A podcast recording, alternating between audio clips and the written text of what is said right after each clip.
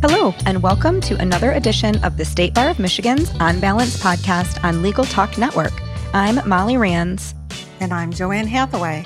We are very pleased to have Justice Megan Cavanagh join us today, who is an Associate Justice on the Michigan Supreme Court.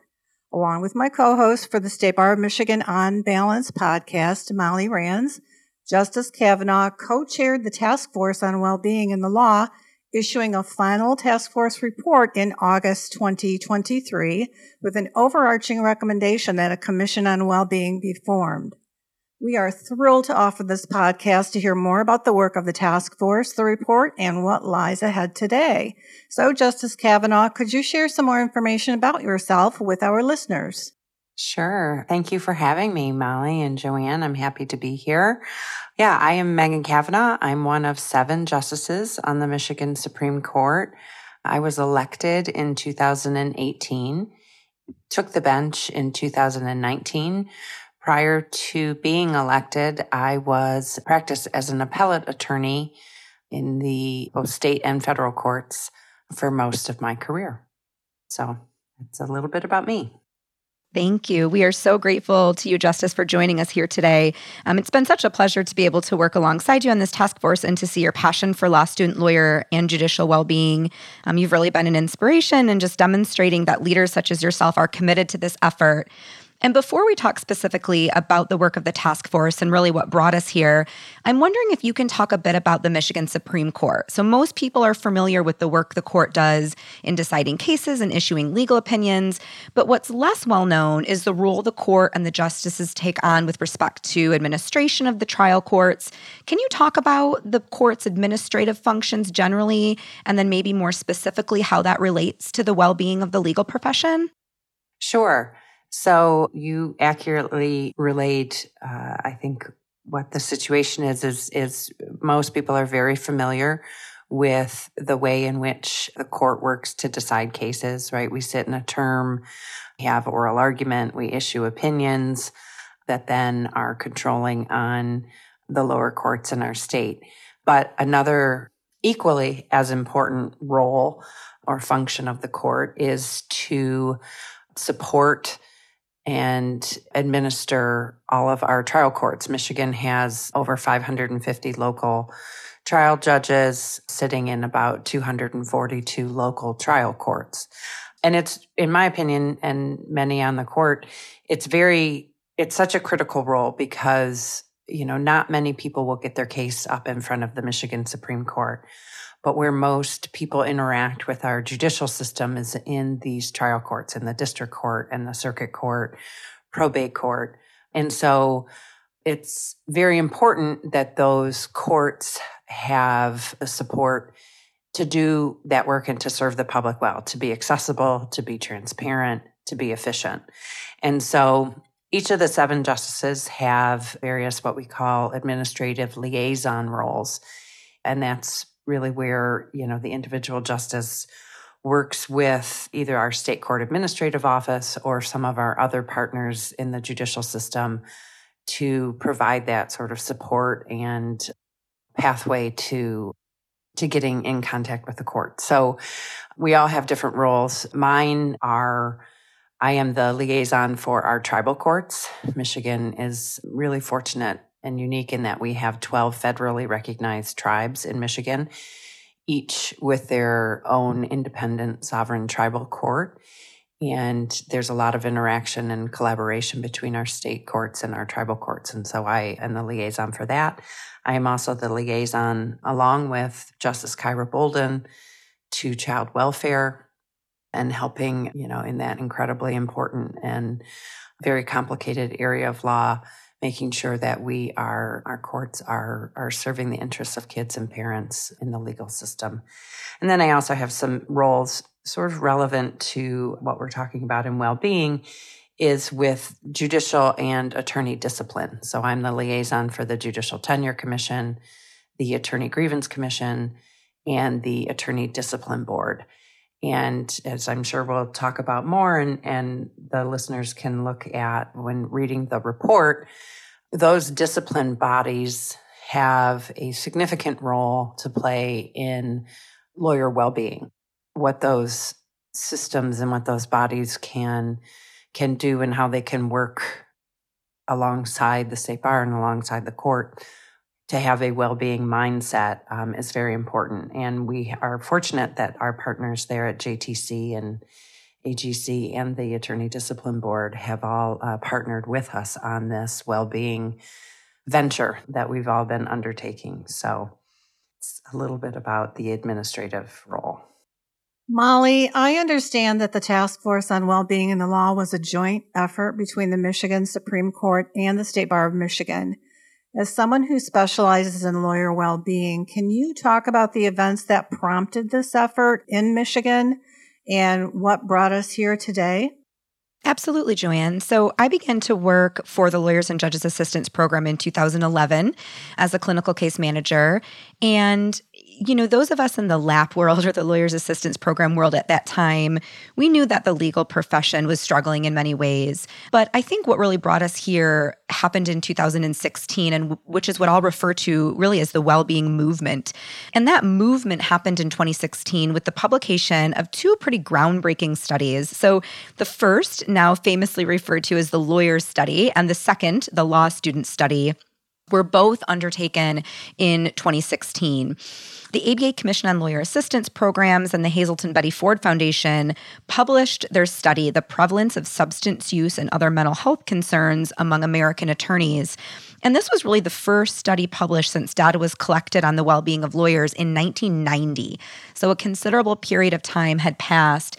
It was a nationwide study and it surveyed nearly 13,000 practicing attorneys in the country. And we found some pretty startling and troubling statistics. Nearly 30% of the lawyers identified struggling with depression at the time of the survey. Nearly 20% indicated that they were struggling with anxiety. And 23% of the lawyers surveyed acknowledged that they were struggling with stress. Between 21 and 36% of the attorneys that were surveyed were positive for hazardous, harmful, or potentially alcohol dependent drinking. So these were some pretty startling statistics that are much higher than the general population. And it wasn't just at the time of the survey we asked lawyers, what about throughout your career? And over 60% of the attorneys reported concerns with anxiety at some point in their career and nearly half said the same about depression to the point that they were impacted you know functionally they showed that respondents aged 30 and younger, or those within the first 10 years of the practice of law, were at the greatest risk. So we had this information and we were able to really put it in black and white and get it in front of stakeholders. And we had the second study that came out around that same time, the law student study, which showed us very similar things, right? That law students are struggling with statistically and significantly higher rates of mental health and substance use issues than the general population, but also higher rates than others in high stress grad programs. So, one of the startling statistics out of that law student study was that 6% of the students indicated that they had thought about suicide within the past year. And when this study was replicated in 2021, that number grew to 11%. Granted, we had had the pandemic, global pandemic in there, which I'm sure impacted mental health. So, this information allowed us to say, you know, something really has to be done. And so, a national task force was formed and a national report was issued. And that report, which was called The Path to Lawyer Wellbeing Practical Recommendations for Positive Change, really identified all the stakeholders in the field and challenged them to start to make some changes. Regulators, bar associations, law schools, lawyers' assistance programs, judges, right? Th- that list goes on. And one of the challenges that they called to stakeholders was to start a task force in your state on well-being to start to address some of these issues. And so I'm so grateful to Justice Cavanagh for leading this charge. She contacted the state bar in 2021 and really said we know that something needs to be done about the struggles in this profession. And so Justice Cavanagh, you answered that call and can you talk about then the makeup of the task force and the work that transpired really prior to the final report being issued in August of this year? Sure. So, as you indicated, I had been seeing a number of things about lawyer well being. I had talked with our then Chief Justice, Bridget McCormack, she offered some insight of what other states were doing. That sort of led me to the Institute of Well Being in Law, where you could really get a pretty good understanding and wide snapshot of, of what's going on across the country. So, in looking at that and seeing the charge of the National Task Force recommending that each state take up the issue, as you said, I, I contacted the state bar and was so fortunate to be connected with you and, and all the great work that you are doing. And so we put our heads together and thought, what would a task force in Michigan look like? And so we invited and got tremendous response from sort of modeled after the National Task Force, right? Where we had representatives from from sort of all of the the stakeholders in that. We had representatives from each of Michigan's five law schools. We had some of the regulators, right? The disciplinary bodies that I mentioned earlier.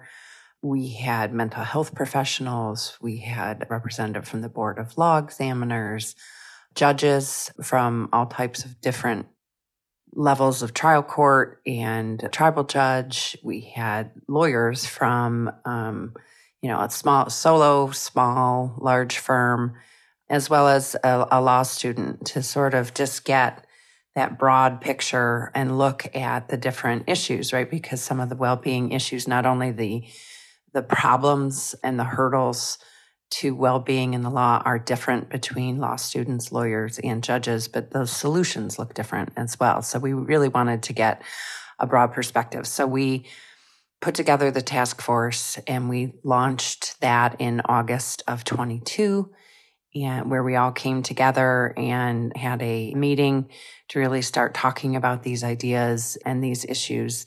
And then we broke up into three different sort of work groups or subcommittees. One dedicated or focused on law student well-being, one on lawyer well-being, and one on judicial well-being.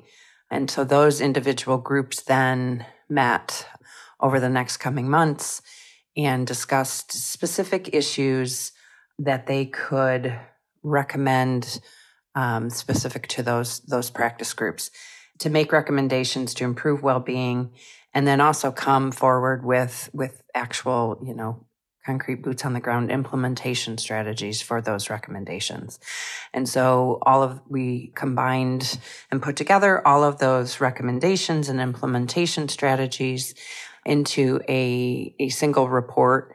And as you mentioned, the overall, overall recommendation is for the Michigan Supreme Court to establish an, a, an ongoing commission on well-being in the law, because we obviously know this is not something that just, you know, you talk about once or a couple of times and put it in a report and you're all done and everything's fixed. Obviously, that's not how this works. We are all human beings. This is a continual process. And so we recommended establishing a commission that would, you know, be an ongoing priority of the court to look at these issues. So that report was issued, as you said, in, in August of 23. And with all of the different specific recommendations specific to, to law students and lawyers and, and judges. Wonderful. I look forward to hearing more about that in just a moment. But we are now going to take a short break from our conversation with Michigan Supreme Court Justice Megan Cavanagh to thank our sponsors. Filing court documents, serving legal papers, collecting electronic signatures, all critical parts of the litigation process yet ones that are time consuming and error prone. But what if you could do more straight from your case or document management software? InfoTrack automates data entry, document selection, tracking, and information syncing across all these core tasks and more by integrating with your core systems like Clio, Smokeball, Leap, MyCase, and others.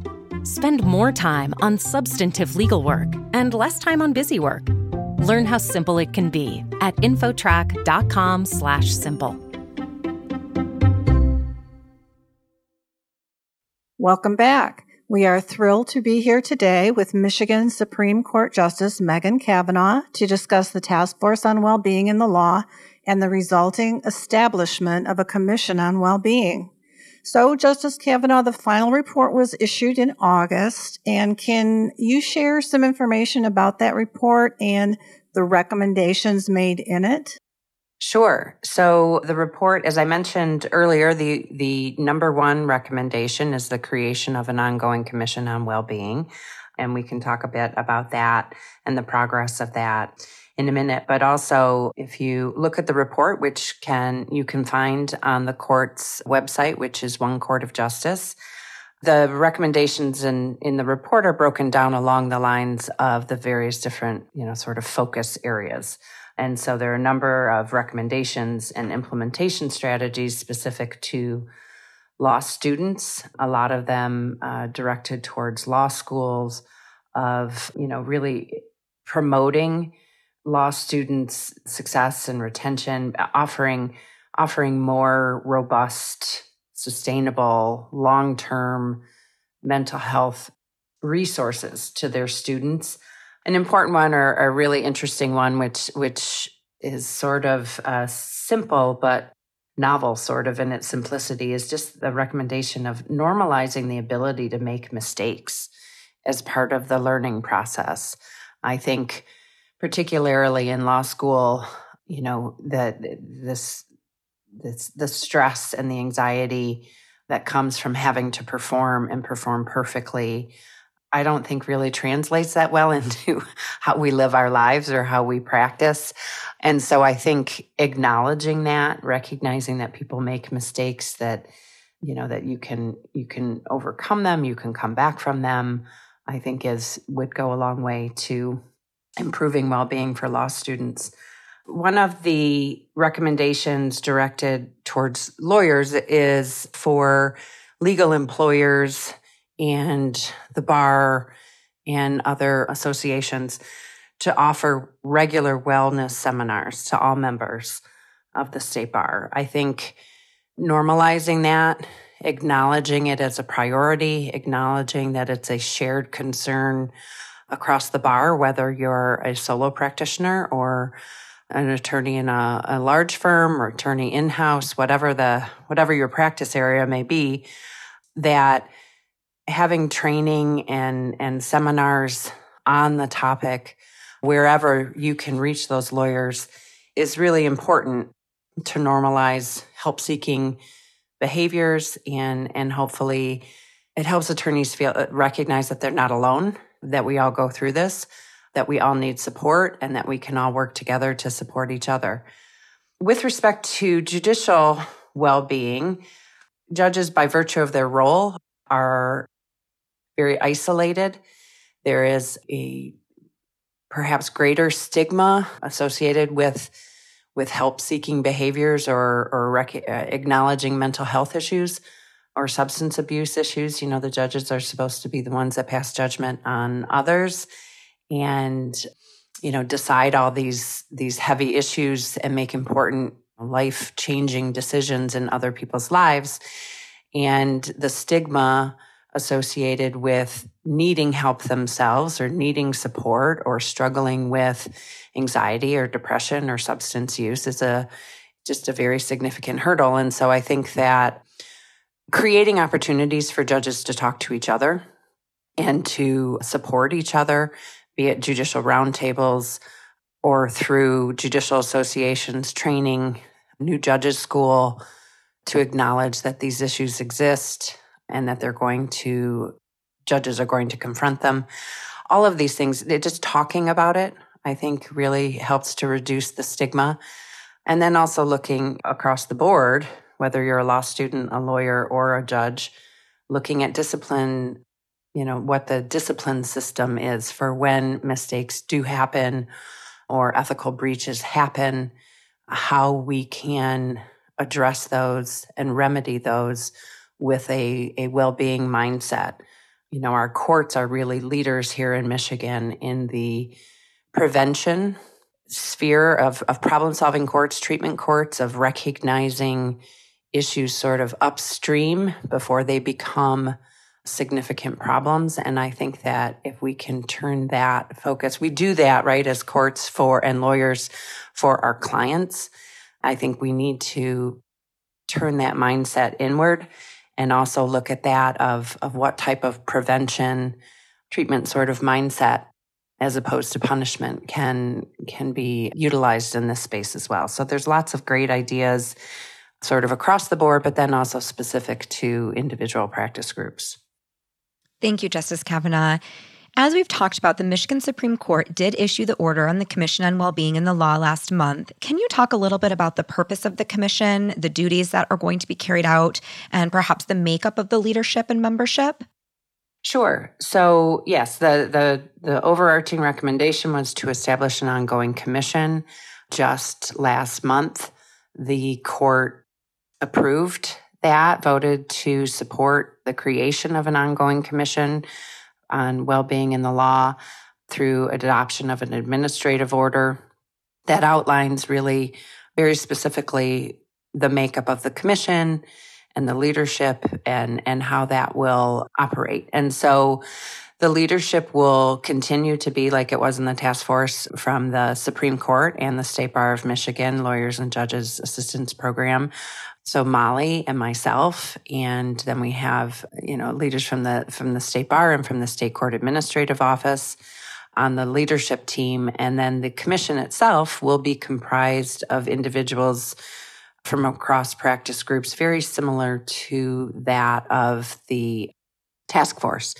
Uh, so we'll have representatives from the law schools, of law students, of mental health professionals, of lawyers from all different types of practices, representatives from the judicial associations, magistrates, referees, all of those sort of areas to make sure that we're hearing the voices and perspectives of all different areas and all different practice groups within the practice of law.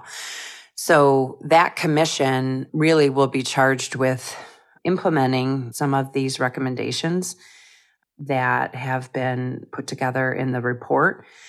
And so the commission will start you know putting these these sort of things into action and figuring out how to do that and you know utilizing these implementation strategies that have been recommended by the group already and so that is the initial charge of the group i'm hoping that with all of these great interested minds who are really committed to to this movement and to improving the well-being of lawyers and judges here in Michigan that these initial recommendations in the report are just that they're initial and that the commission will continue to develop and and see what more needs to be done and what more can be can be thought of to to improve well-being in Michigan. So it's a starting point and there's a lot to work with here in the report.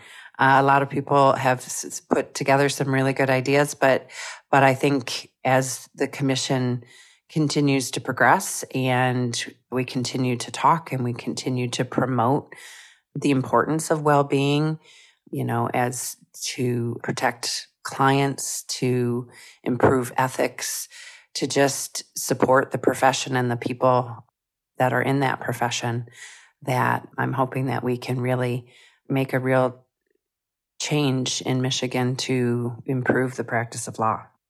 So, Justice Cavanagh, what is being done to change the reality that discussing mental health struggles leads attorneys to be frowned upon in the workplace? I think some of it is just talking about it, right? Acknowledging that it's a shared human experience to try and reduce the stigma associated with it.